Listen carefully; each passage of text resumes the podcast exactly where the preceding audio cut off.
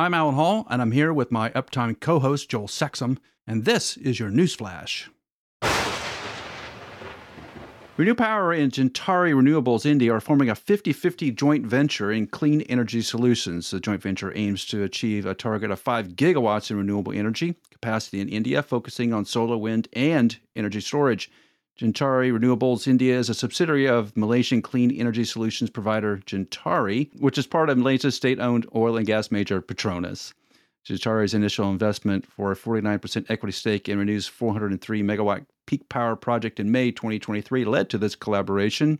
So, Joel, this is a really unique collaboration in India for renewable power. Renew is just a huge renewable energies company, and Gentari is headed that way. So this is fascinating, where two really powerful companies are joining forces again to increase their scale. Yeah, you know, in India, there's a lot of different regions that have really good wind resource. So as Rosemary talks about on the show is that, you know, if you have wind resource, it's all tied together. You know, the wind blows the same. If the wind shuts down, it shuts down for the whole region. That's problematic. In India, they don't have that problem. So they have a lot of different regions, and as we know, plagued for power production there in India. So this is great for the country of India and the economy over there as well, to have a couple of big players invest in some money and build some assets. So the partnership with Gentari will expand Renew's energy portfolio, and they're planning on having 30 gigawatts of renewable energy capacity by 2030. So that's pretty massive. Over in Spain, Spanish-based renewable energy investor Capital Energy plans to sell a portfolio of 4.3 gigawatts of onshore wind and solar power plants in Spain. The portfolio is estimated to be upwards of $1 billion, but it's subject to due diligence of the projects, obviously.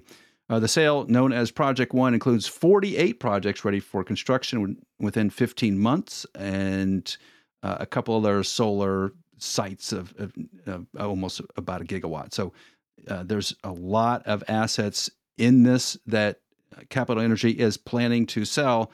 Again, Joel, it seems like a lot of existing renewable energy providers are selling their existing portfolio to move to the next generation of portfolios. Yeah, taking that capital and reallocating it, right? So these wind farms are up and running. They're good to go. But this is a little bit different because Capital Energy here is also selling some of their pipeline, right? So the pipeline of construction projects ready for getting closer to shovel ready, and that's something different than we've seen in the U.S. Right? When we saw, say, Duke Energy sell their assets, it was all operating wind assets. You know, considerations for due diligence. You can do that on the wind operating assets, and then you go ahead. A lot of this is done on plans and good faith. So they've done the groundwork of getting the permits ready, getting maybe some civil work done, and talking with stakeholders at the government level and the interconnections, but they haven't actually built some of these projects. So that's a little bit different.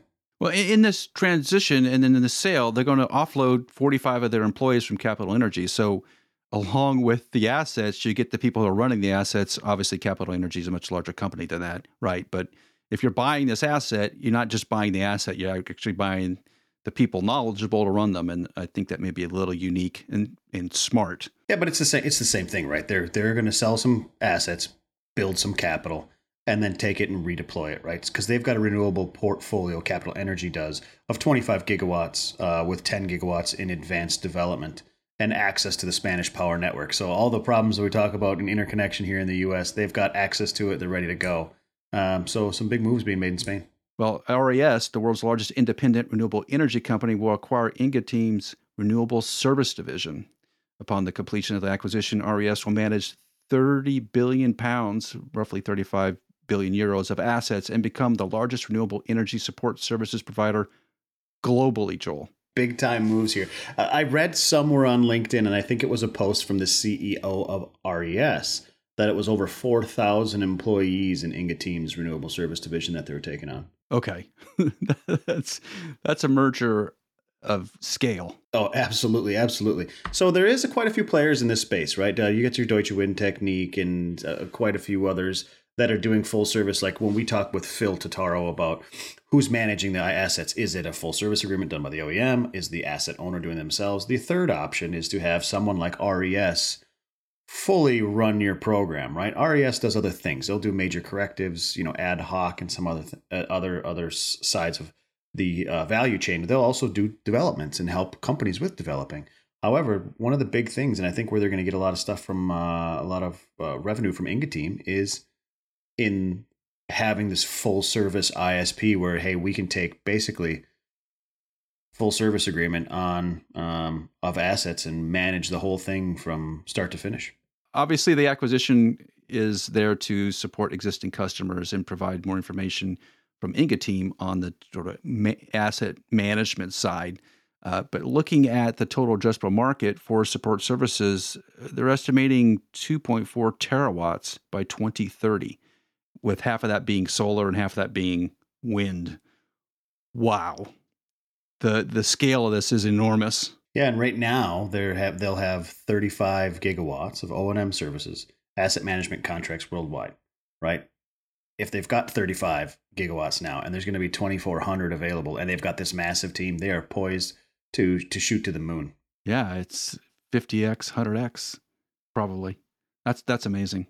Well, congratulations to RES, because smart moves. Yeah, I would say one thing to add is that as these assets, there's been a lot of push, right, in the renewables market to build. And as these assets start to age, once you run past the 3-year, 5-year, 10-year FSA mark and warranty mark, that's when the opportunity for RES becomes golden. Because once an asset gets out of that initial warranty period, and a lot of times you talk to asset owners, they're not super happy with their FSA agreements. That's prime for RES to swoop in and start managing them.